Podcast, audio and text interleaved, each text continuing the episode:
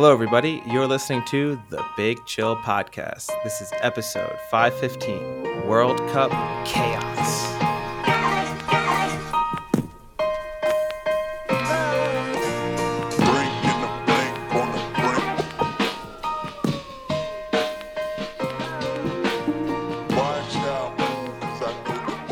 Hello, Big Chillians, and welcome back to the Big Chill Podcast. I'm Frank, joined as always with Eddie. Eddie, how's it going? Yeah, things are going pretty well. Been a good week. You're just staring at me now. I, you were expecting more detail in, in my response. Or maybe just be a good friend and say, "How was your week?" oh, I'm so. Sorry, it doesn't revolve around Eddie. This isn't the the Eddie podcast. Well, when you take you take on the like host, you know, element at the beginning, then you've got to move the ball. You know, like that's your that's your responsibility to keep pushing the the boulder up the hill. Frank, how's your week been? Please give me an ex- an inspiring response now. Oh, my weekend has been no, no, not your weekend. Phenomenal. I didn't ask your weekend. Your week. Oh, my week has been quite lackluster, except for my eight to ten a.m.s and twelve to two p.m.s, where I have been having almost all of my work screens uh, covered in the World Cup matches. It being the last matches of the group stage, and they've been very exciting for the last few days. It's gone down to the wire in a few of the, the matches. It's almost gone to the fair play rule in a few of them. So it's it's been quite interesting. Yeah, the the third set of fixtures threw up, you know, with in almost every group there was something to play for in the final something significant to play for in the final, you know, 10 or so minutes. So you know that's really all you can ask for. Hopefully fifa learns from that because right now there's for the next world cup it's the proposed shift to three team groups. And i think that would probably remove most of the excitement from the group stages. So yeah that would be such a bad especially after watching this tournament so far how exciting some of the last 15 20 minutes of the matches going on simultaneously have been. It would i think it would be a big mistake to switch it. Yeah, it would turn it probably more into a little bit of a procession. You'd have the occasional surprise group result, but in, you know, if you're putting teams of three and two of them go through, you would think most of the time that the sort of top two expected top two teams in the group would would manage to find their way through. So it would be a shame, and they have said that that is there is a possibility that they re, sort of reconsider the format they are shifting to a larger World Cup in terms of the number of teams. That will happen no matter what, but they may change the the numbers in the group, which hopefully they do. Yeah, and I think since as of recording, they've we've just finished the end of the group stage. I think it'd be nice to go through kind of quickly each group and kind of say who's advancing and and if you think you know we can touch on the predictions you had and kind of what went wrong maybe and then we can then move forward to the bracket and kind of pick apart the bracket a little bit and where we think it could go. Yeah. So in group A, you had Netherlands and Senegal advancing and Ecuador and Qatar not. I think that was pretty much predicted by both you and former former guest of the podcast. Ollie. Well, he's still a guest. he hasn't died. Um, yeah, uh, yeah. That I love doing that. And that kind of went to plan. I would say one of the few groups yep. where we we really got the order in. Eh, not only I would say not not just the order, but the the kind of the way the matches themselves went. Correct. Yep, and I think Group B pretty similar too. Uh, both had England, USA, and uh, you were on record as saying Wales is complete shit. Dog shit, I said. Dog shit. I want the dog shit. And, sorry. And Wales are dog shit. Okay. The World Cup has proven this. Okay. And then in Group C, it went Argentina and Poland advancing, with Mexico and Saudi Arabia not, and that was one that really went down to the wire. Yeah. Um, and was very very exciting. Um, I was actually at lunch and the place I was at lunch had the Mexico match on in the Spanish on the Spanish network, and it was pretty intense. I, mean, I didn't know what the hell they were saying, but they were really into it. yeah, and that's that's the first. Uh, that's the, this is the first group where I in in our World Cup preview where Ollie and I disagreed. I had Argentina and Poland going through. He had Argentina and Mexico. So that went down to the wire, but in the end, uh, things are about to go off the rails for me in my predictions. But for through the first three groups, I nailed the order.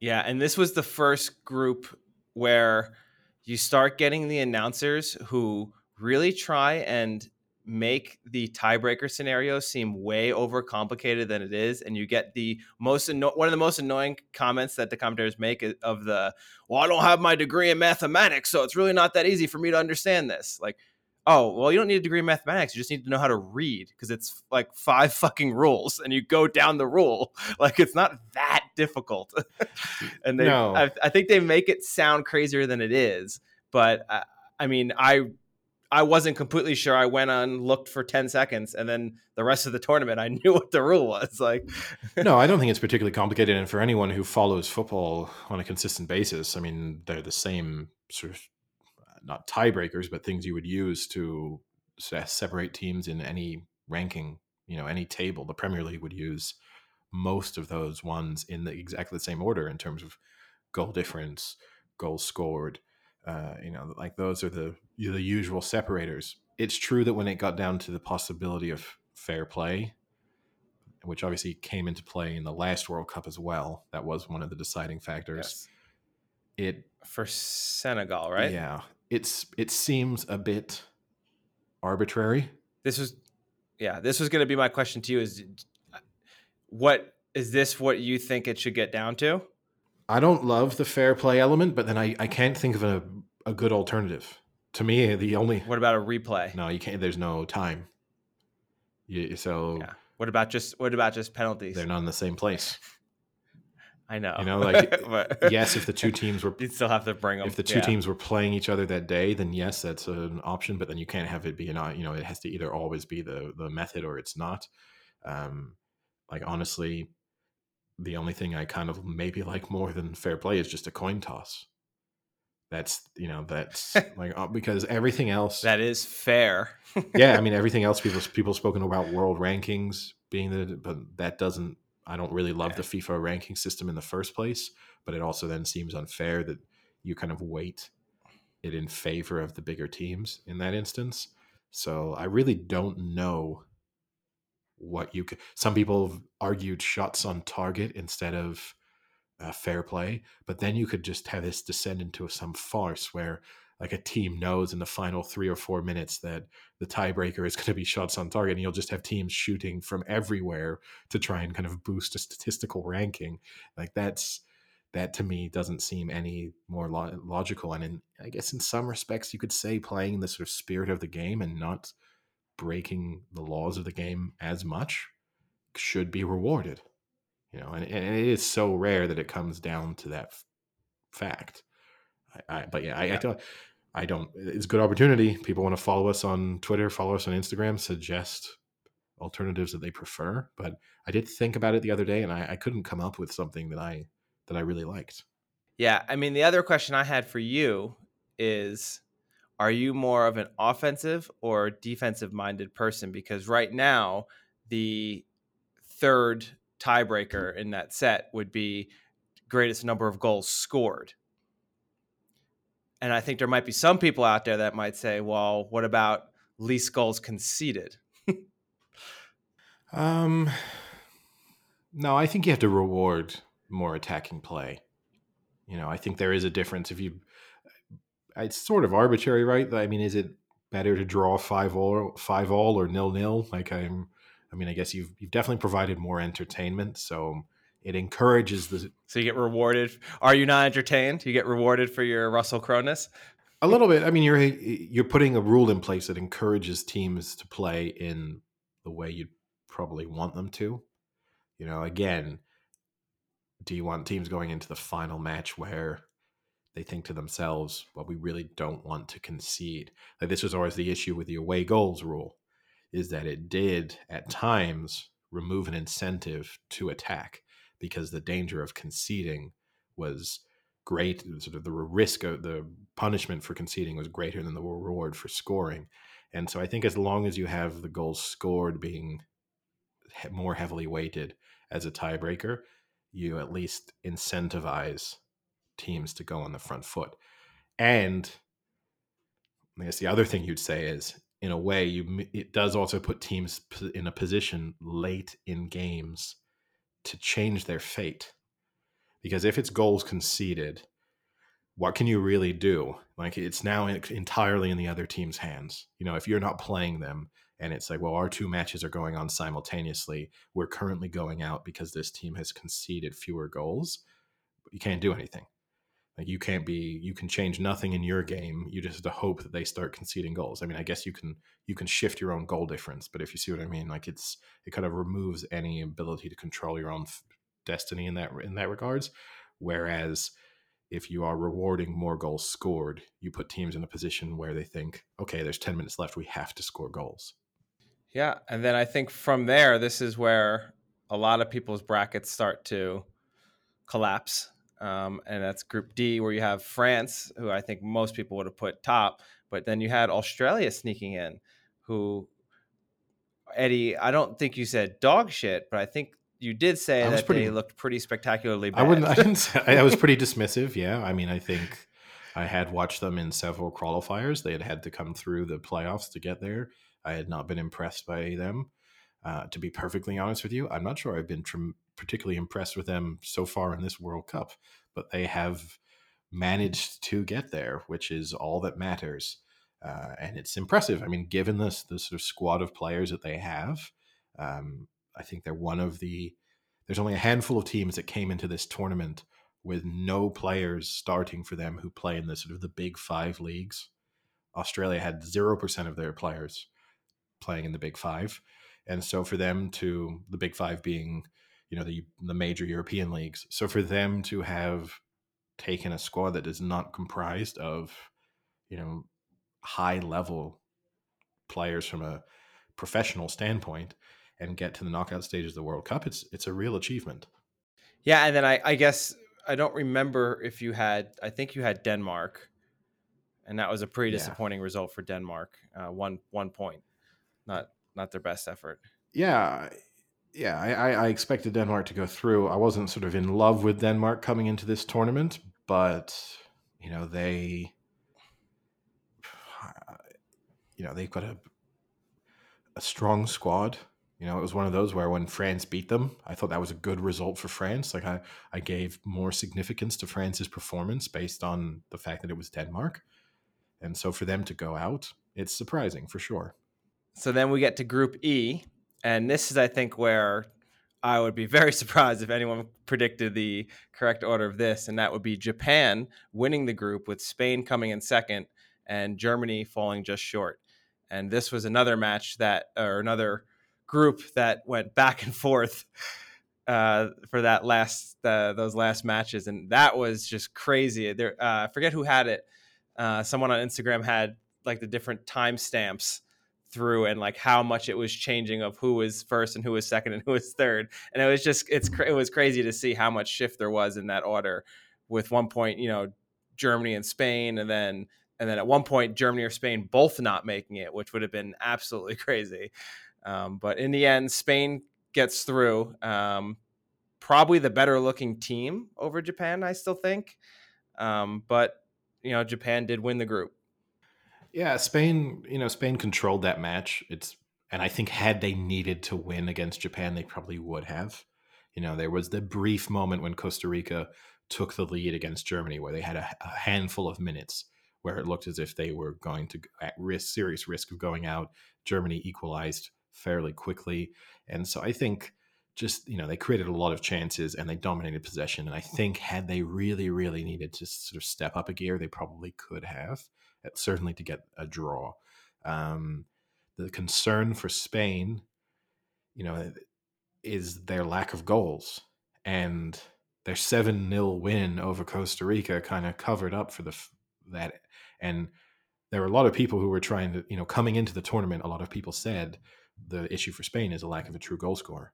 Then they won 7 0, and there were a lot of people very quickly saying, "Hey, all of you guys, everyone's idiots. You said Spain wouldn't be able to score goals. Look, they scored seven in the opening match." But I think against Germany, they missed a number of chances. They missed chances again against Japan, and that's a cons- yeah two in their next two, so a much bigger drop off. Yeah, and it's more just they get themselves into positions where they you can just see they're lacking a goal scorer to kind of be taking up the right positions in the box to be on the end of chances. Uh, Ferran Torres had a number of good chances against Germany, didn't take them. I don't think he's you know an out and out goal scorer. Morata is probably the closest thing they have to that, and they obviously he started against Japan and scored. They might have to start him in the knockout stages because otherwise, you know, they just they get kind of trapped in that situation that City have been in in recent seasons sometimes that they solved by getting Haaland, which is you have all these really really talented attacking players, but none of them are genuine goal scorers. And so it looks great. You dominate possession, you kind of create some chances, but you need people who just really are there to put the ball in the back of the net. Spain don't have that at the moment, and that could be their undoing.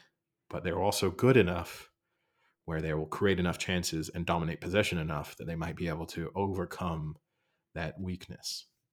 Yeah, and I guess speaking of not being able to finish opportunities, Group F saw the number two ranked team, according to FIFA, Belgium, not make it past the group stage due to a very lackluster effort in uh, scoring overall in the tournament, but especially in that last match where they needed a win. Uh, and instead, you have Morocco, who I don't think anyone probably predicted to win the group, and Croatia second. Uh, what, what do you think about that? Yeah, another really, really surprising outcome. Uh, I think maybe I'm sure there are people out there who maybe had Morocco sneaking through, but the the complete order of that group is seems yeah uh, super unpredictable. Also, there's got to be you know so in that second half you mentioned against Croatia, uh, you know Romelu Lukaku by himself had an expected goal outcome of 1.98. So they kind of oh so based on the individual chances he had, basically you know xG kind of calculates in that position what you know what percentage of the time would a goal be scored. So basically, with the chances he had, he should normally have scored two goals in that second half alone. Morocco, over the course of the entire group stages, only had an xG of 1.35. So Romelu Lukaku should have scored more goals in the second half than Morocco scored in that entire group stages, and Mor- Morocco won the group.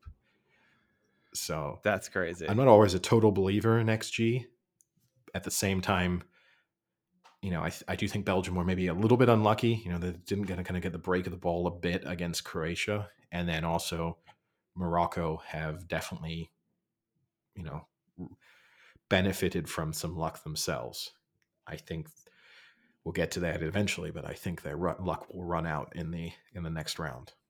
Yeah, and it's you know it it's one of those things where it is a shame that Belgium are out because like I said, they are one of the top ranked teams.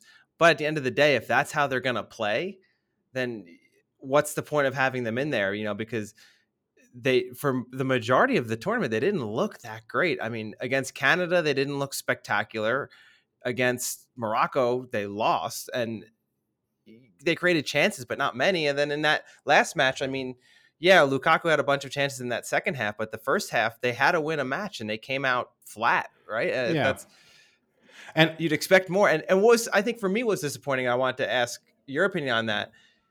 When I watch City and De Bruyne's out there, he just seems to always be on the ball. You know, like it. And then when I watched Belgium these matches, there were gaps of time where I didn't even know he was on the pitch. Like it, it's crazy to me that you don't run it through him more on the national team than they did. It was I, I was uh, very surprised with how little of an impact he made.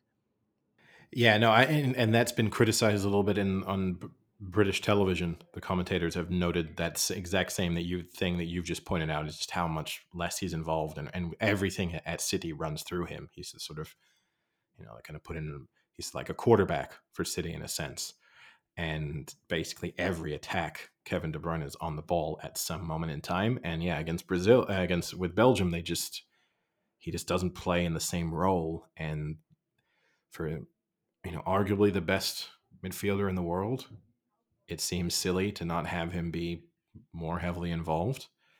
So I think that's probably frustrating for him. I think that's a failure on the part of Martinez, the, their coach, who I think is probably out of a job. And uh, although he said they'd done themselves proud, that was his. I don't know exactly what he thought the expectations for Belgium were coming into this World Cup, but I don't think there's many Belgian supporters who would have said they did themselves proud in the tournament. But yeah, it's um, yeah, and it's a shame, right? Because you know, Belgium, obviously a very small country. This is their golden generation. This is pretty much the end of the window for that golden generation, and they won't have a lot to show for it. And to have produced a number of world class players, you know, and and I think at several points over the last few years have had probably the best starting eleven in international football, and all they can really say is that they made a World Cup semifinal once. That's uh, that's disappointing for them. Yeah.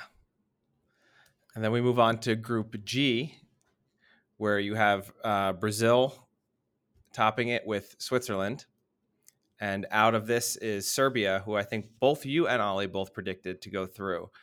Uh, but this went exactly the way it went in 2018 when it was Brazil, Switzerland, and Serbia, and Switzerland beat Serbia to be the second one in that group and pretty much played to form. yeah, no, I did think Serbia would go through, and and the reason I think both Ollie and I thought they would was because of their goal scoring ability, and I guess the thing we didn't see coming, certainly in this final match, was that Switzerland would suddenly find a way to score goals, which is very un-Swiss. You know, they typically either lose or win games one 0 and uh, they found some attacking flair today against Serbia, which they needed.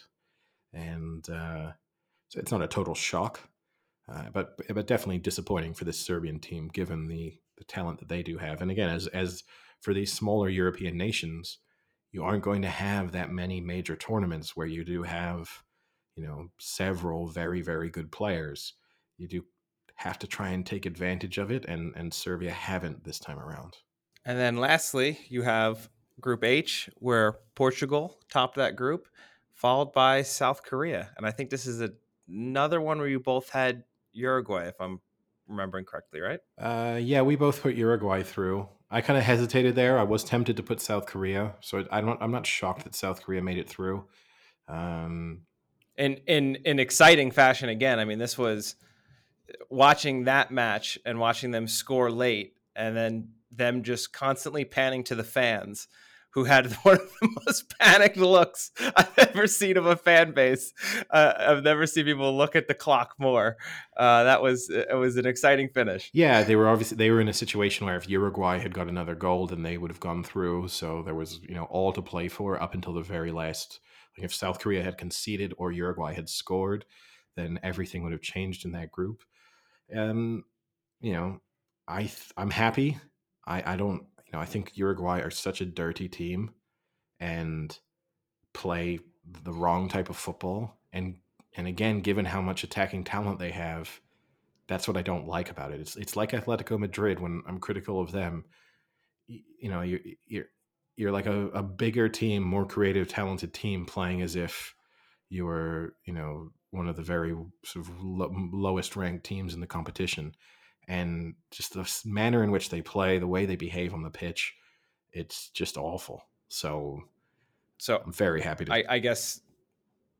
I mean, now that you mentioned that, there was a questionable, I guess, no foul in the penalty box for against Uruguay in like the 95th minute or so, somewhere around there. Um, that was not called, and Uruguay were very unhappy about that to the point that they pretty much half assaulted the ref and followed him into the to the corridor. What what do you feel about that? First, was it a foul in your eyes? And two, what what do you think of that type of behavior? No, I don't think it was a penalty. Um, and and yeah, obviously, I don't I don't like that behavior. I think football overall doesn't do a good job of clamping down on the treatment of referees and officials. And it's less significant at this level. It's just the influence and impact that that can have on the you know the amateur version of the game, on how kids play, on how if you play Sunday league football or whatever, you know how people play because they see it being done on television. I personally, I think you know of all the things yeah, it's great. We're doing a better job of, you know, accounting for additional time to make up for time wasting. How about every time you swear at a referee, you get booked? How about only a captain can really talk to the referee? Like introduced in a sense some of the rules that you get from rugby, for example. I think that would solve so Yep. many problems in terms of, and it wouldn't take long for players to adapt. You know, a couple of bookings and they'd stop because you know they the only reason they behave in that manner is because you let them get away with it. Um, and you know that's you know and it just feels like sometimes we're enforcing the wrong you know so you get the end of the and you get you get uruguayans crowding around the referee and trying to influence him at every moment of the game and then you get at the end of the brazil cameroon match today a player being sent off because he's getting a second booking for taking his shirt off now he knows that rule and it's right to give him the second yellow but which one of those are you really trying to eliminate from the game? Players taking their shirts off in celebrations, or people swear, Oh, I'm not trying to eliminate that in any way. or people swearing at the referee and trying to intimidate and, and influence officials? You know, like that's it's moments like that where you just feel as if you know we're we're focusing on the wrong parts of the game. Yeah, and, and I mean, correct me if I'm wrong here, but I don't understand why you even at this point are attacking the ref for making a bad call because there's VAR. There's other people that can also influence this play, so it's not at this point. It's not just him making a bad call. There are other people who are also having a look at this. So I guess there's two things. One, maybe you think, look, if we really look upset, maybe VAR takes a closer look. Maybe they look, you know, little, but this is after the match, right? yeah, but This was after. who know, you know, who knows? I- I mean, they're just upset at that point. But I, I think in general, or you think next time around, you know, obviously at the end of a match it matters less. But next time, the next time I go down in the box, the referee might think twice. Uh, you know, I'm sure officials would say that they don't, ever, you know, that they can't be influenced by the behavior of players or whatever. But you know, I'm sure, I'm sure they are. So, you know, I I don't like it, and I do think it's one of those things that needs to be taken out of the game. But it just won't be. We've just we've turned, you know, there's we've got a sport where the referees like to be the friends of players. They're on first name basis with, you know, on a first name basis with players, and just like it's. I think any swearing at the referee, it should be an automatic yellow card. Uh, it would be easy. It would stop. The swearing would stop in a couple of weeks, but it's never going to happen. And I guess then my final note, just on those group stages, uh, you know, mention some of those XG statistics. And as I said, I don't. I'm not always the biggest believer in XG, but the the team that created the most chances in the group stages, Ooh, can I guess? go for it. Brazil. No, Oh, I'll, t- I'll tell you. Uh, I'll give you three statistics. They're all the same team. So this team not only created the most chances, they had the biggest difference in their XG. So biggest net difference between the chances they created and the chances their opponents created, and they also won every one of their matches based on XG. I don't want to say England, but I'll say them. No, it's Germany. Wow. So again, that's where that's the where you see the difference between expected goals and real goals because obviously Germany statistically, I guess in that respect the best team in the tournament so far and yet out of the group stages. Yeah. And then the the stat that I had, Eddie, for you is out of the 16 teams that are now going into the knockout stage, of their coaches, how many are of the nationality for the country they're coaching? Oh, okay. Can I cheat and just bring the teams up to just remind myself? Try and go Bring the it. teams up, yes, but not the teams with the coaches' names. Oh, yeah, this is going to be super easy. Um, okay, so we'll go to if I go. So of the teams going through, so the Netherlands have a Dutch coach. Uh, Senegal have a Senegalese coach. England have an English coach. The US have an American coach. Uh, Argentina have an Argentinian coach. Poland. Oh boy. I'll say he's Polish, but I I'm not certain. France have a French coach.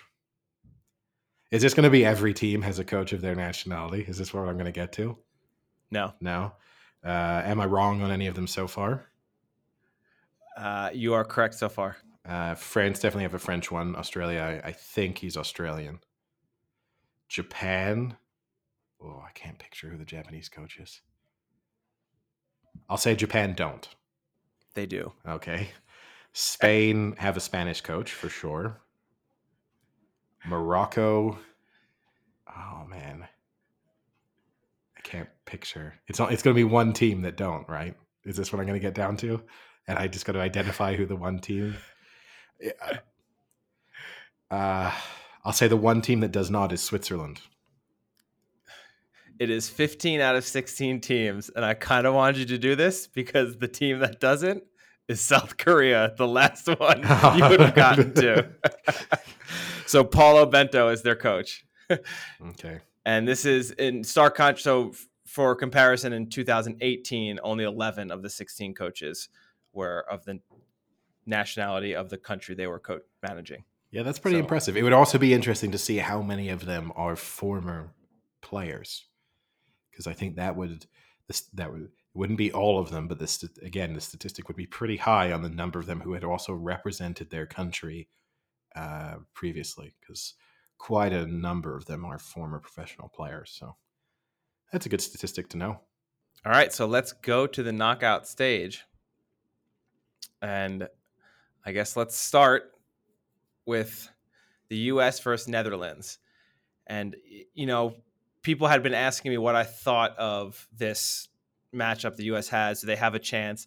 And I have to say, in terms of some of the teams they could have gotten that won their group, the Netherlands seems like a pretty fair draw. I, I do honestly think it's a beatable. The US has the capability of beating Netherlands, as opposed to had you put them up against, you know, France, Brazil, I, I would still say England if they actually played well. You know, I don't give them much of a chance, but besides maybe, you know, Japan and Morocco, this is a pretty optimal outcome. And had things, you know, what's what's crazy to think is if, you know, when this first happened, I thought this is going to be the worst team that wins their group, and it actually ends up not being that case. But I still think overall that it's it's a doable game. I don't think it's going to happen, but I think it will be very close. Yeah, I mean, so from a betting perspective, if you kind of want to look at it for in that regards, uh, this is the joint second closest in terms of odds, like the in terms of the difference between the favorite and the second. So the Netherlands are four to nine to qualify, and the US are seven to four. So certainly, from a betting perspective, the bookies are not ruling out the US US chances. Of course, that's also a reflection of how money is being bet, right? And the U.S. across the world has been quite a popularly heavily bet team, so it's not always an indication, right, of actual statistical probabilities of an outcome, but still, it is still a, a slight indicator. Um, yeah, I think the U.S. have a chance. I think if they re- repeat the performance that they had against England, they'll cause the Netherlands problems. I don't think the Netherlands have been particularly impressive in their group stages. They struggled to create chances. They struggled, to score goals. They had flat periods in most of their matches. So I think the U.S. I think in a sense the game plan that they had against England will be able to be perfectly applied against this Dutch team in terms of sort of high press, high intensity, try and just put them, you know, close them down in their own half, put them under pressure, and rely maybe on a slight phys- sort of physical advantage um, I don't think they're going to create a lot against the against the Dutch, but yeah, if they can take, I'm not expecting a huge number of goals in this match. So if they can take a chance, I mean, it, this goes for every knockout stage, right? And we've seen the importance of taking your chances in the group stages as well, there's usually not that many goals. So, yeah, I, I think the Netherlands will go through. I think they're a little, you know, they, they clearly have the better team. They have a lot more experience, and that could prove important. But yeah, the U.S. has a chance. And I think Cody Gakpo on Netherlands is the only player to score in each match so far in this World Cup. Yeah, he's the joint top goal scorer coming out of the group stages with three goals. He got each one of those goals in a different match. Uh, he's certainly increasing his valuation. He's a highly sought after player in European football. So, you know, he's definitely done his reputation no harm. But, you know, this doesn't look like a Dutch team that is going to score a ton of goals. Um, Memphis is obviously fine again, kind of returning to fitness over the course of the yeah. the group stages. So I'm sure he'll start this match. The group stages will have helped him to maybe get back. Will he into, last? yeah, help him get into a bit of you know better match fitness. He's definitely a, a match potential match winner, and I think the Netherlands desperately need him to add some attacking threat. But yeah, and like, and I guess there's some questions over Pulisic and his he is clear to return now. Okay. So he looks like he's going to play. Which and, and I love how he came out and said he didn't get hit in the balls. he, that's literally his quote. but uh, but yeah, no, I think this yeah, it should be a good match. Um, it's a good test for both sides. But yeah, I think the Dutch will go through. Yeah. Uh, and then the winner of that will face Argentina versus Australia. And are you changing your opinion on the team down under? No, I think Argentina must be delighted with how this worked out for them. This is just this is like an extended group stages for them almost. I think this it's difficult to imagine how Australia will be able to live with Argentina, uh, and, and yeah, I expect Argentina to qualify fairly easily from this, even if they were similar to you know France against Australia in their opening match. Even if they were to fall behind, I think they'll just be confident that they can score two or three goals against this Australian team. So, no, I don't think they'll cause them too many problems. And then we move on to probably one of the least exciting uh, matchups in Japan versus Croatia. So Japan, the group stage winner, um, are they favored? Oh, you're doing this in, the... in draw order, not order in which the matches will be played. No, in, in draw. I'm doing this in brackets. The brackets. Order, yes. Okay. Sorry. No, no. It's um. Yeah, I mean Japan versus Croatia is probably the least exciting on paper. I think the Croatians will probably be slightly upset with that fact, given that they made it to the World Cup final uh, four years ago. Uh, but yeah, I just it's hard to get too excited about a kind of aging Croatian team and you know a Japanese team that did extremely well to make it out of the group stages, but don't possess any real star power. This is the tightest uh, fixture from a betting and Croatia is favored. Yeah, which is to be expected. So Croatia are four to seven yeah. favorites to qualify. Japan are eleven to eight. Um, yeah, I, I'd have to give the nod to Croatia with their talent and their experience. Okay, so going against the Japanese team who won two out of their three group stages. Yeah, matches. Yeah, yeah. Although arguably, I think the one they won, their last one was a win on paper, but not not much else of the statistics were in their favor. yeah, and it, it's it was definitely one of those instances where they played they played Spain at the right time in that group. Having that as the third match where Spain had less to play for, probably they don't win that if that's the opening game of their group. You you know, so that's that definitely helped them a bit. And then we go to Brazil versus South Korea, and this is unfortunately not the Son versus Neymar battle that would have been very nice to see. Uh, you know, two really nice scorers kind of going head to head, but will that favor Korea in this matchup, not having Neymar there?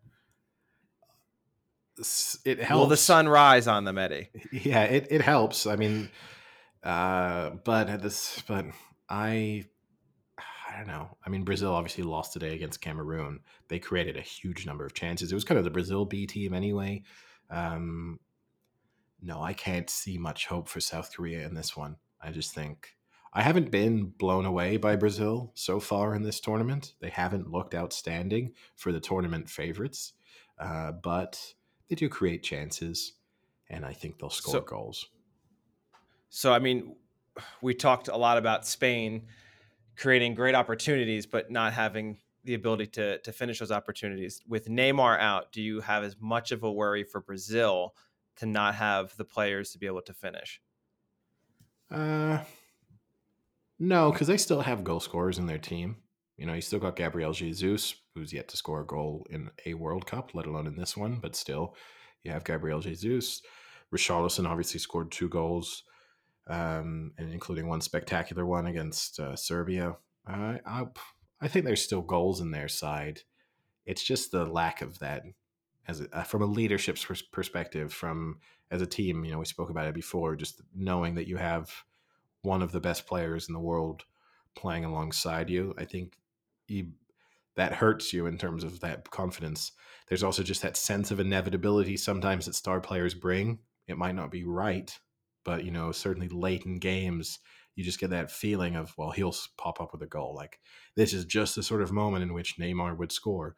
And even if they're not necessarily more likely to do that than any of the other attacking players in the Brazilian team, you do just you, know, you miss out on that, and that can maybe either change your own confidence as a team or maybe increase the confidence of your opponents as games get later and tighter and and nervier.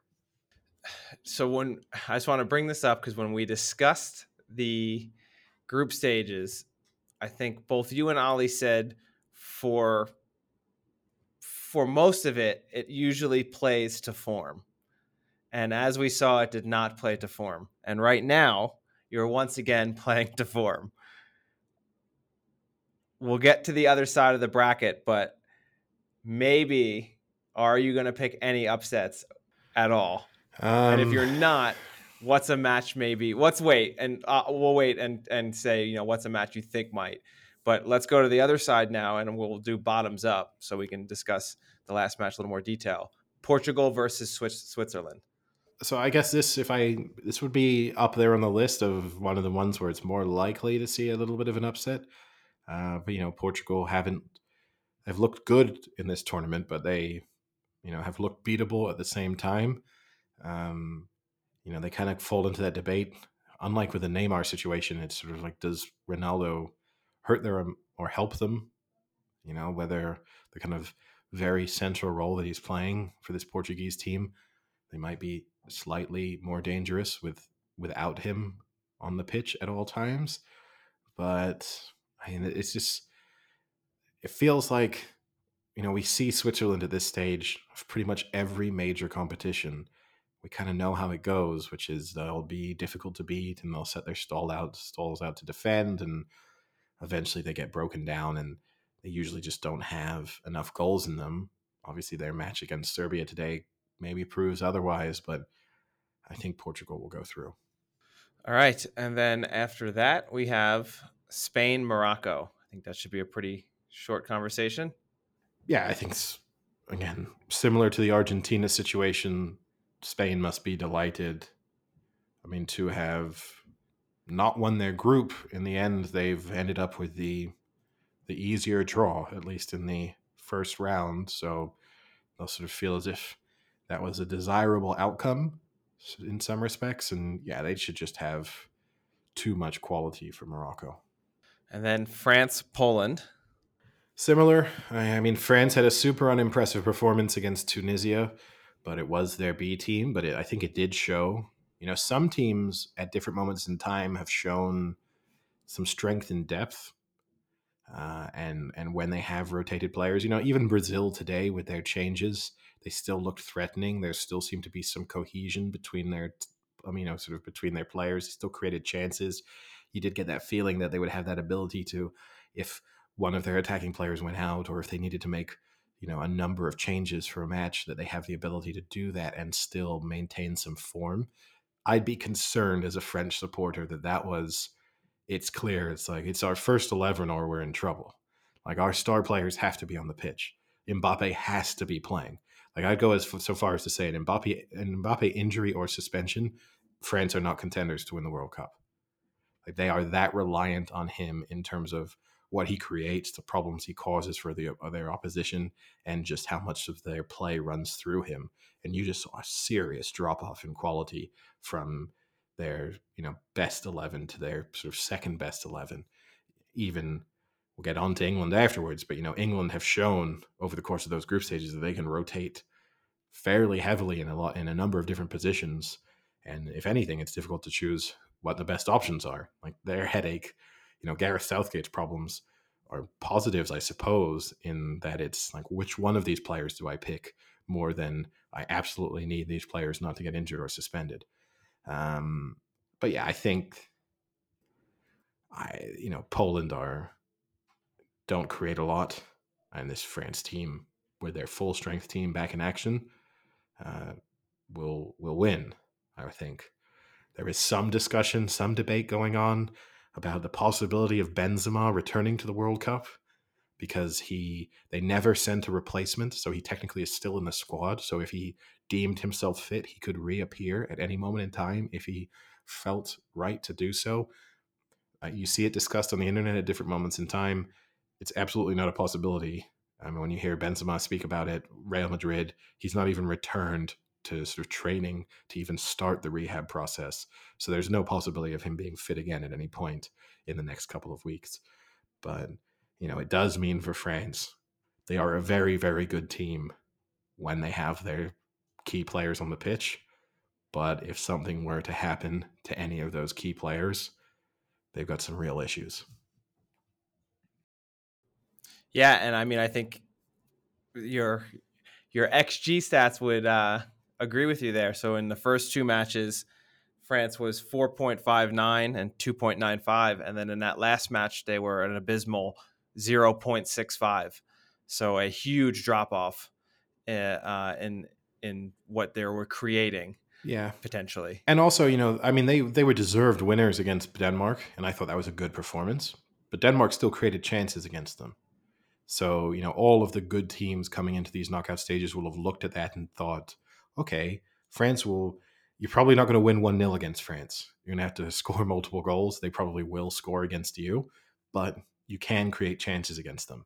And, uh, and, you know, I think that's why they, they have to have all of those key players on the pitch all the time, which I think then puts France into that category, given the heat and the conditions in which this tournament is being played they have to avoid extra time. Now, this is a nice matchup for them probably to do so, but you know the the sort of cumulative effect of these matches in fairly close proximity to each other and the possible impact of extra time and penalties to a certain degree from a mental fatigue standpoint, they need to try and put matches to bed as early as possible and be able to rest players because they need all they will need all of them for the remainder of this tournament. And that brings us to the final match of the round of 16, England Senegal. Yeah, so this is one where I could theoretically see an upset. Um, I'm not, I'm definitely not going to say that I think there's like I would be amazed if Poland beat France. I'd be amazed if Australia beat Argentina. I wouldn't be amazed if England lost to Senegal but you know they are they're better in, in every area of the pitch over the course of the group stages as a whole. I think you can take a lot of performances from a lot of positives from England's performances in that second half against Wales. They controlled that match so well. Um, you know the the interesting thing to see is going to be who starts. There's obviously a lot of debate in terms of the wide positions who plays, what role Jude Bellingham maybe plays in. I thought he was pretty impressive against Wales in the more advanced attacking midfielder role, replacing Mason Mount. I thought he did a very good job in giving him that freedom and permission to kind of roam over all over the pitch and get more involved in play. I think he did a great job of that in terms of helping to create chances and maybe even taking a little bit of the emphasis off of Kane to kind of play that connecting role that he often does. So I'll be interested to see if they drop him back into sort of a true central midfield position or use him there. And then also who starts out wide because, you know, you had two very impressive performances from Saka and Sterling in the opening match, less impressive against the USA. Then you had Rashford and Foden, very impressive against Wales. Hadn't done too much up until that point, although hadn't been given a massive chance until then. Ideally, I would like to see Foden and Saka start. I think Rashford is more of a sort of impact substitute. Uh, I was speaking to former co host Sam about this actually not that long ago. I think, in the kind of way Eddie Jones, the England rugby coach, refers to players as being like closers, he tries to put, you know, you don't want to, you don't want to have substitutes to feel like they're sort of bit part players in your squad. I think Rashford is more of a, a kind of a closer for this England team, a player who, as a game gets stretched towards the end, his pace and ability to, you know, to run at teams or to run in behind teams is super valuable. But over the course of 90 minutes, he maybe doesn't consistently impact a match. I also think Saka does more defensively. I think that means that Gareth Southgate's likely to pick him because I think he'll also have one eye on France and the problems that Kylian Mbappe does pose. So he'll be thinking about his wide players and the defensive roles they'll then have to take to kind of drop back and help defensively. I think you'll like the idea maybe of Saka on the right with one eye on Saka playing that same role and helping out with Kylian Mbappe if they progress, like if everything goes to form. It also means I think they'll Kyle Walker is returning from fitness. I doubt Kyle Walker will play in this match because I'll then want to save Kyle Walker for Mbappe because he's probably one of the few fullbacks on earth who can live with Mbappe. So I think you'll see Trippier back playing. Is Mbappe a bad roommate? wow, possibly, but but yeah, I think you'll see pitch. I think you'll see Trippier back in the in the starting lineup, and then Kyle Walker probably maybe coming on as a substitute to get just a few more minutes under his belt, and then if England win and if France win, I would then expect to see Kyle Walker starting against France to just have one. Just for I think his role then will just be follow Kylian Mbappe everywhere. But uh, no, I, I mean it's it's it's a little tough, right? you say Rashford's the closer, but Rashford also, uh, we mentioned Gakpo uh, co-leading right now the World Cup with three goals. He's co-leading with Rashford as one of the others. So you have someone who's who's the amount of minutes he's been on the pitch is probably got the you know the most goals out of per minute out of everyone that's leading that group in in uh, him, Morata, and and Gakpo. So yeah, and, and Mbappe yeah, we'll all have three. Um, and look, his free kick against Wales was excellent. I think you could maybe be slightly critical of the goalkeeper. I think maybe some goalkeepers save it, but still a very nice free kick. I think his second goal against Wales was a little bit more fortuitous. You know, on another day that doesn't find its way into the back of the net, but he was good against Wales. But and look, you know what, Eddie? Goal scorers they find a way. They do, and ultimately, That's part of being a goal scorer is you have that luck somehow. You have that like, eh, you know, whether it is luck or it's not luck, you just find a way to to get goals in the net. No, you sure, but I mean, I guess you'd say England's problems so far this World Cup do not include having goals scored from players in wide positions. You know, Foden has a goal, Saka has two goals, Sterling has a goal, Grealish has a goal, Rashford has three goals you know, the, the greater concern would be Kane with no goals. People are being very critical of him. I mean, he has three assists. I think Kane has been excellent in this.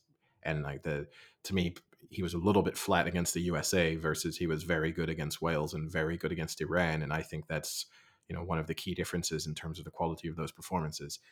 Anyone, I think you can tell someone's footballing intelligence. Any England fan who says, you know, like we should be dropping Kane is a footballing moron.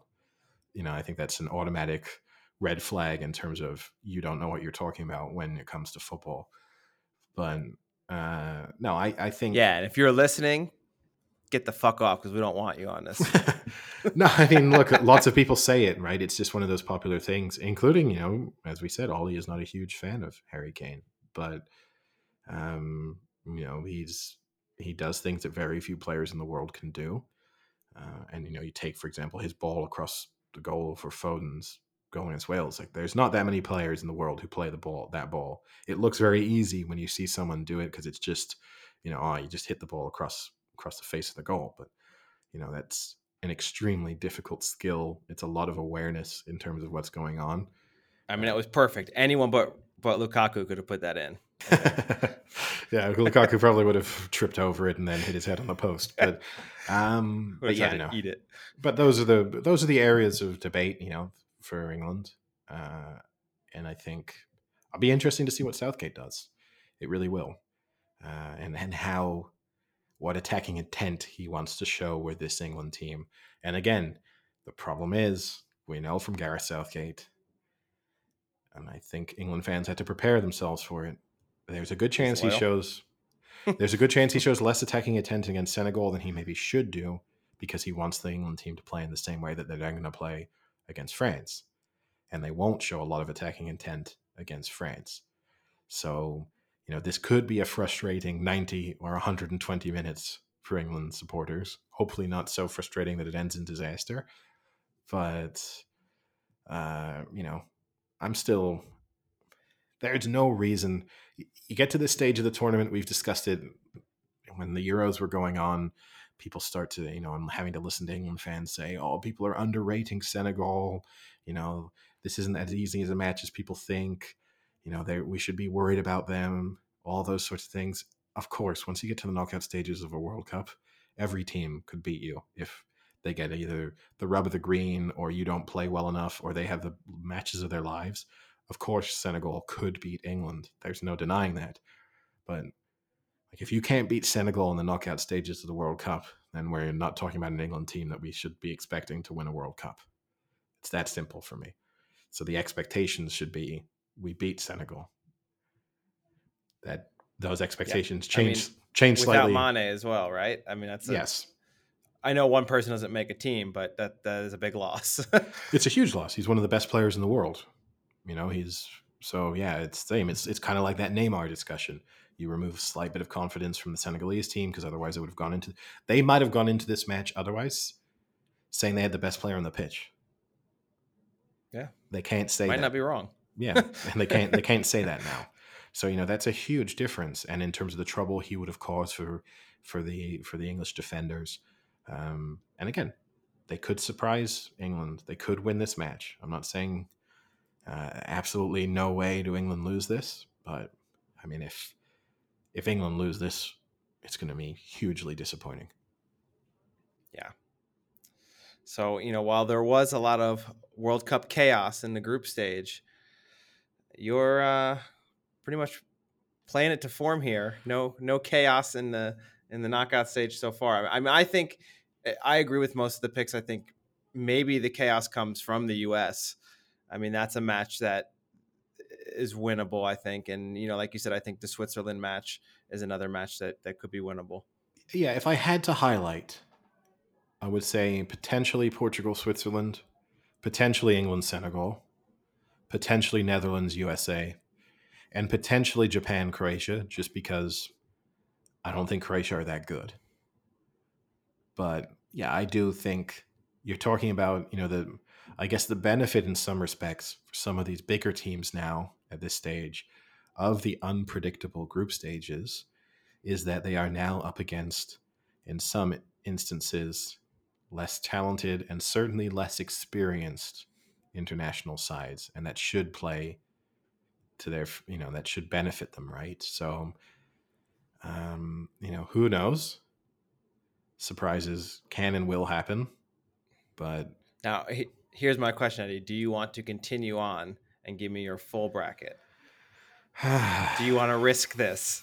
Or do you want to wait until this round of 16 is complete and we reevaluate the next round. Well, in the interest of time, I guess I won't go through it again. I guess it's worth saying, right? I had Belgium making the semifinals, so that's obviously not going to happen.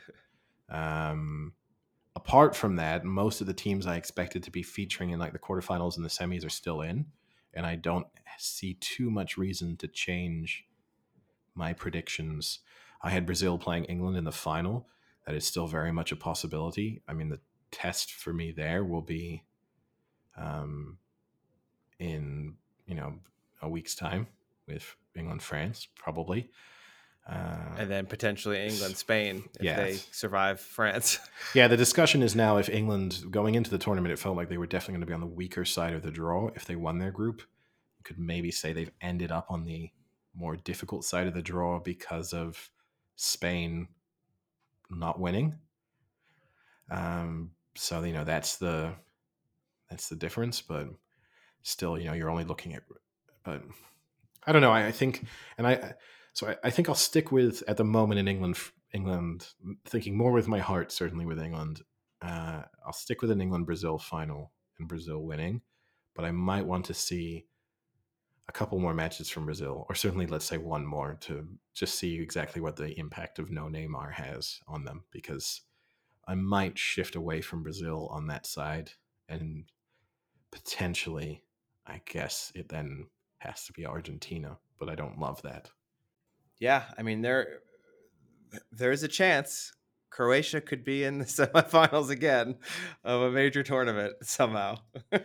yeah, no, they do. They do get quite favorable draws. I mean, sir, uh, England have obviously benefited from those in in consecutive tour. And look, there's this miracle world that Poland knock France out, and then all of a sudden England have, you know, like if if you could have an England fan's dream come true this weekend sees England beating Senegal, uh, Poland beating France, Morocco beating Spain, and all of a sudden the path to the final is is right there. It doesn't take a lot, but then you know every French supporter or Spanish supporter would be saying, "Well, if Senegal could just spring a little bit of a surprise against England, then things look a lot nicer for all of us." Uh, so it works both ways. Yeah, I, I'm a little surprised you're so timid on the England Senegal match. I mean, I I think this favor is much more favorable than, for instance, England even playing the U.S. a week ago. Um, yeah, I guess. Look, there's a certain. I'm just. I, con- I think you're just trying to to to dampen your uh, oh, your excitement and expectations. I'm still I'm still I'm still putting England in the final and and I will say I'm more confident about this England team coming out of the group stages than I was coming into the World Cup because I, I don't see any clear absolute best team. You know, no team's kind of blown my socks off in terms of how they performed. There's no team I've seen where I go, well, I cannot imagine a scenario in which England beat them. I, I haven't even seen a team where I say I think England have to play their absolute best football in order to beat them. Like there's, I'd say there's scenarios where England can have like a B plus performance and beat everyone in this World Cup. Obviously, not everyone else playing their best football, but you know what I mean. Like these are not. This doesn't come across as the strongest World Cup of all time. That probably is reflected in the upsets in the group stages, but also just the. I don't think the very best teams are as dominant as maybe as they have been at other tournaments. So in many respects, I'm more confident, but I'm conditioned to expect the worst from the England football team. And over the last two tournaments, they've done a good job of proving that sort of fatalism to be wrong. But this is the type of game. Well, at least early on. yes. And then eventually reverting to form. This is the type of game that over my lifetime, I've seen England lose on a number of occasions where we're kind of penciling ourselves in for a big match against France, and then oh, we're not even there. Like it's France Senegal next week, and so you know I'm I'm cautiously optimistic, but feels like you know this is could be deja vu all over again. So I'm uh, I'm also just leaving that little bit of you know kind of some of the negative thoughts in my mind just so that when the final whistle blows and I'm watching an England team fall to their knees after a disappointing performance, I'm not too stunned by it. Hey, that might be some people's fantasies.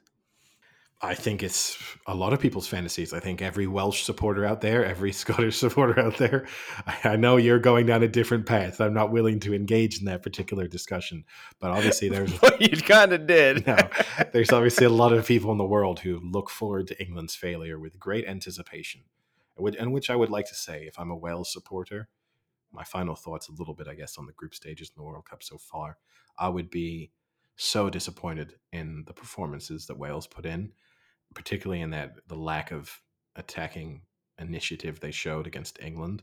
Kind of don't really know what they were playing for. And yes, there was a scenario where the USA and Iran drew, and then Wales were able to get through with a 1 0 victory. And you could say, well, take it to the death, hope that results are going your way, and you sneak a goal. But I think they should have you try and ride out maybe the initial 15 20 minutes and then you need to show some kind of attacking threat and they showed absolutely nothing and then just capitulated as that match wore on and i also think gareth bale ultimately has hurt his legacy a little bit with such a poor world cup you know it's gareth bale is going to be a very difficult player to explain to future generations like you know it's going to be this this guy who spent long periods of time. He, started his career out as a poor left back at Southampton who just sometimes scored spectacular goals. Then he briefly turned into. He then went to Spurs and went through some incredible run where I can't remember how many matches it was where Spurs never won while he made while he played. Then somehow transformed from a bad left back into maybe the best attacking player in the world for a moment in time went to Real Madrid, had a moment where that all went well, scored some incredible goals, including one of the greatest Champions League final goals of all time, then fell completely out of favor, never played again, was then sort of kept performing for Wales in some big moments, then goes to a World Cup and like honestly was anonymous. Scored a penalty, but I'm not going to give him, you know, doesn't get plaudits for converting a penalty, right? And yeah, I think I genuinely think I could have been on that pitch. And I do not mean this as a compliment to myself. I could have been on that pitch and you would have not noticed a significant difference between my performance and Gareth Bale's. I love it. I just need, and that, again, that is not in any way talking myself up. That is just in pure criticism of how absolutely awful he was. And the fact that he was subbed off at halftime with Wales desperately needing something is testament to that fact, I think. All right. Well, with that, I think that kind of ends our World Cup for now. Yeah. Reaction. Anything else in the world of sports you'd like to touch on? Um, not too much in the world of sport, I guess. Uh, obviously, rumors are circulating that we could see a return of Tom Brady to the Patriots. That's going kind of going through the rumor mill, and we'll have to see how that plays out. But overall, the world of sports for me, I, I don't know if you also saw Tyson Fury claimed that he wanted to go back to an old school approach to heavyweight boxing and wants to have between 25, 15 and 20 fights in 2023. Uh, in which wow. in which case we've always debated, you know, would you get in the ring with Tyson Fury? I think we got a chance of getting in the ring with Tyson Fury if he's going to have 20 fights next year because he's going to run out of people to fight pretty quickly. Wow, that is uh, when in in an age of athlete, uh, you know, not wanting to uh i don't know a nice way to put this but he's literally gonna get his fucking head knocked off. No i mean yeah when with when all the data shows that you know the, the recovery time necessary and it's also one of those things people always credit for like oh the big difference between like boxing and the nfl or rugby is that whereas an nfl or rugby player has to do it every week a boxer yeah. gets to do it and then maybe doesn't do it again for like five months. And tyson fury said let me take the nfl approach. Let me do it week in let me do it week in week out. If those guys can do it. I can do it too. Um, and i guess it depends who he's fighting. Like i mean that's every other week. Yeah. Maybe he's just going to fight YouTubers, and you know, like who knows what he's got in mind when he says 15. He's going to fight the Paul brothers every other week. Yeah, both of them at once. It's going to be like a TV series. Just Tyson's brain versus the Paul brothers. yeah, which fails first. But Yeah. no, uh, yeah, it's uh, apart from that, nothing really caught my eye over the last last few days. You know, we, we usually talk about movies and television as well. In the world of non-sport, Uh, I have a story that has me furious. Has you furious? Yes. So uh, I, Wait, wait. Is it? Are you furious because you're Eddie, or or are other people actually furious as well? Uh, so I'm definitely furious because I'm me. At the same time, I think this will make other people furious, I would say. But the EU has approved the fact that they will get rid of the requirement for phones to be on airplane mode on flights so that they can it can no longer will have to be enforced so you can use your phone as you wish i think the the goal is Yeah. within the, I've been doing that for decades. so you say that i think most people have kind of given up the idea of paying attention to it in terms of using the phone to After the MythBusters episode, I, I stopped putting my phone on airplane mode. so yeah so it's, Thanks, MythBusters. yeah that seems so smart but i don't mind the idea of someone you know sending emails or text messages or browsing the internet but this is saying that you'll be able to do absolutely whatever you want with your phone you will be able to make phone calls if you have service. yeah, but there there's a very strong likelihood that you will be, for example, flying over continental Europe. You should have service the entire time. So the idea of being on a plane with someone on the phone and I know there were the old days where people used to make those ridiculously expensive, like you had the phone and you know you, but that was like I can tolerate you being annoying if I know you're paying $150 a minute to make that phone call. You know what I mean? Like it's either you're a moron or this is important. Either way, okay. Uh, I just watched a really good Seinfeld episode where George is hanging out with three executives from the Houston Astros and they call him on the plane and they're like really drunk. He's like, You tell those sons of bitches no New York Yankee is ever going to Houston. Such a good episode. well, again, But yes, you're right. That's okay because like they were probably paying twenty dollars a minute oh, probably to, to more. yell at George Costanza. and and yes, you can tolerate that. But if you imagine a plane packed full of them, I mean, I regularly bring up my issues with travel and people's poor behavior and lack of respect for everyone else they are who's traveling with them, and just the general sense of entitlement. Right, the idea of people just having their like AirPods in on a flight and just screaming into their AirPods as you're flying along. That seems. I, I might murder someone on an airplane. I cannot rule out this possibility. Oh, I'd love to see that. And you know what? Knowing you with the negative aura you have around you, you will attract Oh, people for sure. who just call like the entire conversation. It's like when you get in an Uber and there are times where I've taken like 45 minute Ubers and people have been on the phone with someone else and half the time they're not even talking, Yeah. which is even weirder. no, I don't understand that. No, the Uber drivers who are just on like it's like a walkie. on a call. It's like a walkie. And you look and it says like four hours, 30 minutes on call. And you're like, what the hell is going on? it's here? like little kid best friends who just like bought each other walkie talkies. You know what I mean? And they're just like lying in their beds at night, but just like, hey Frank, you still awake? Yeah, I am. Oh, cool. Yeah, speaking of which, I can't get every reception on the walkie talkie you gave me. What's going on here? well, it's a few thousand miles separates us. I'm not sure they've they've got technology that that's is good enough yet. But one day, but yeah, no, I do find that bizarre. And again, also like really annoying. It is annoying to get into an Uber where your driver is on the phone. I don't have phone calls as a passenger unless it is an absolute emergency or maybe someone calls you and you're on your way to meet them and you just give them the like, yeah, I'll be there in 5 minutes kind of thing. But that is super super rare. I would normally just ignore their phone call, text them, I'm in the Uber, I'll be there at X time. So if I as a passenger Yeah, but for every nice passenger like you they have, they have passengers like Tim, who God knows what he's doing in the back of an Uber. Is it okay if I stick a dead body in the back? Just What's your policy on blood stains if they're not my blood? yeah.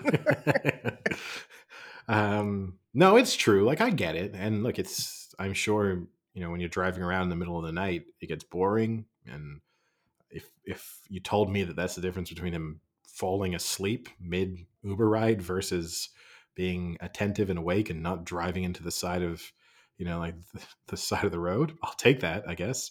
But I'd prefer no phone call. I don't think that's a lot to ask for from someone. I thought you are going to say the EU I also saw is either pushing for or have already, I'm not sure, uh, regulations to prevent companies from having multiple different l- plugs to charge phones.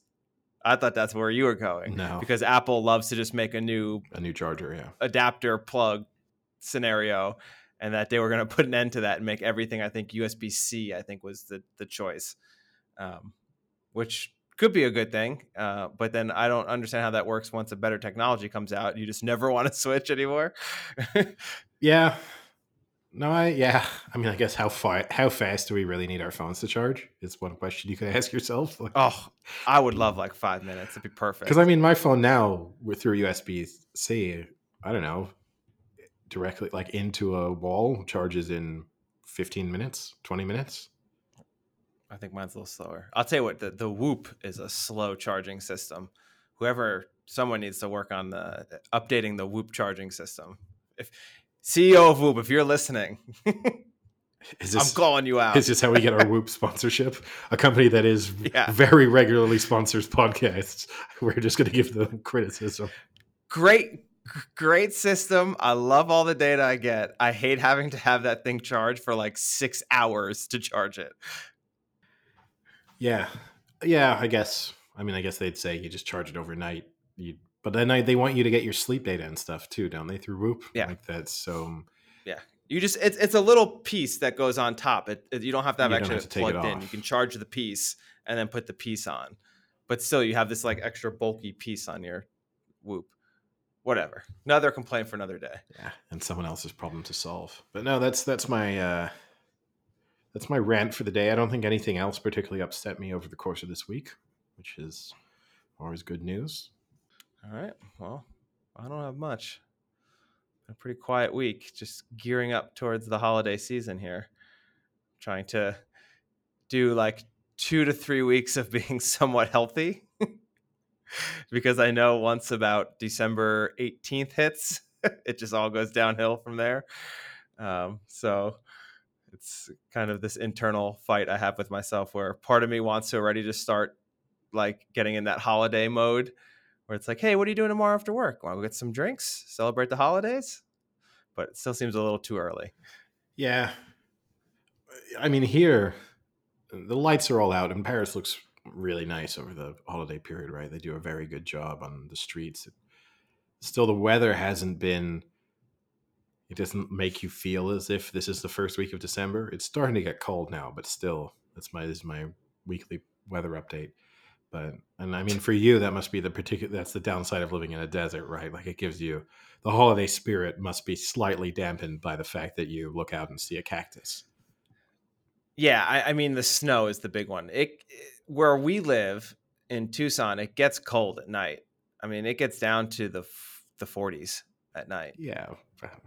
Cold at night. What's it during the day? Uh, like 60, Yeah. 70, 60 to 70. I don't associate 70 degrees with Christmas. I do now. well, yeah. I fucking love it. But then I, I also think I was spoiled slightly in that respect. Like, you know, living for a sizable chunk of my childhood in Salt Lake City, I think Yeah. that really put you in the like Christmas spirit because we would have several feet of snow every Christmas. It looked like this sort of ideal, you know, like postcard or painting yeah, of like lifetime movie. yeah, of like what does Christmas look like? It's like this is what it looks like. There's snow everywhere. There's uh, you know, it was perfect. And now I I never get that anymore. So that is slightly disappointing. doesn't disappoint me. I would trade all the snow in the world to be able to just go to an outdoor patio in the middle of December, and have some beers, hang out, go on a hike. I don't totally disagree with you, but maybe for like the four days around Christmas itself, I do. You know what I mean? Like if I could somehow, you could have some weird microclimate where just December 22nd to December 28th, it suddenly transformed into a winter wonderland. I think I'd be in favor of that. But, you know, December 15th, I don't need snow on the ground. Yeah. Well, I mean, Arizona is home to the Biosphere 2. So maybe I can ask them to make a microclimate. Do people still live in that? No, it's now a research facility. Yeah, okay. The University of Arizona half owns it. Okay, because I watched a documentary once about the people who like went and lived yes. in it. Yeah, it's pretty interesting. And just started banging each other and then left in like two weeks. Much scientific. they lasted like four days. Much scientific progress was made. Oh, you know what we figured out? We, fi- yeah. we figured out if you lock some people in a house for a while, eventually they will have sex with each other. This is what we've determined. well, what's even better is it's you determine if you lock them in somewhere and tell them they have six months or like a very long time in there, they just instantly start having orgies. I mean, I guess you could say that was that's a good glimpse into what the end of humanity will look like. we really need to. Uh, what what a failed experiment! It's it's really fun though because you can actually take the tour of the the Biosphere 2, and they'll they have two tours. They have the one tour that's this is everything here and this is what we've done and we have this climate and that climate, and then tour two is you've seen the movies or read the books about the experiment here's how bad it was and here's what really happened. And it's just like from the second day they're like smuggling stuff in. They last like 48 hours and people are like i need a milky way. I mean what it really shows you right is like you're a huge matt damon fan. Basically the martian you stick one other person up there with him and it's just sex and, it's just sex until he dies. He never grows potatoes like that just like never it's, happens. It's a horticulturist Pornhub fantasy. he just no, he just never even develops that. He just goes, uh, I can probably survive for the next five weeks with my current supplies. We'll just have sex for five weeks and then we'll just die. That's okay. just call it. Yeah, just call it. That's all right. I can I can survive this. Oh wait, it's just me. Oh, I better find a way to grow potatoes on Mars. Let's science this shit up. exactly. Yeah. All right. Well, I guess well with that Matt Damon reference, we'll call it a day. All right. See ya. Cheerio.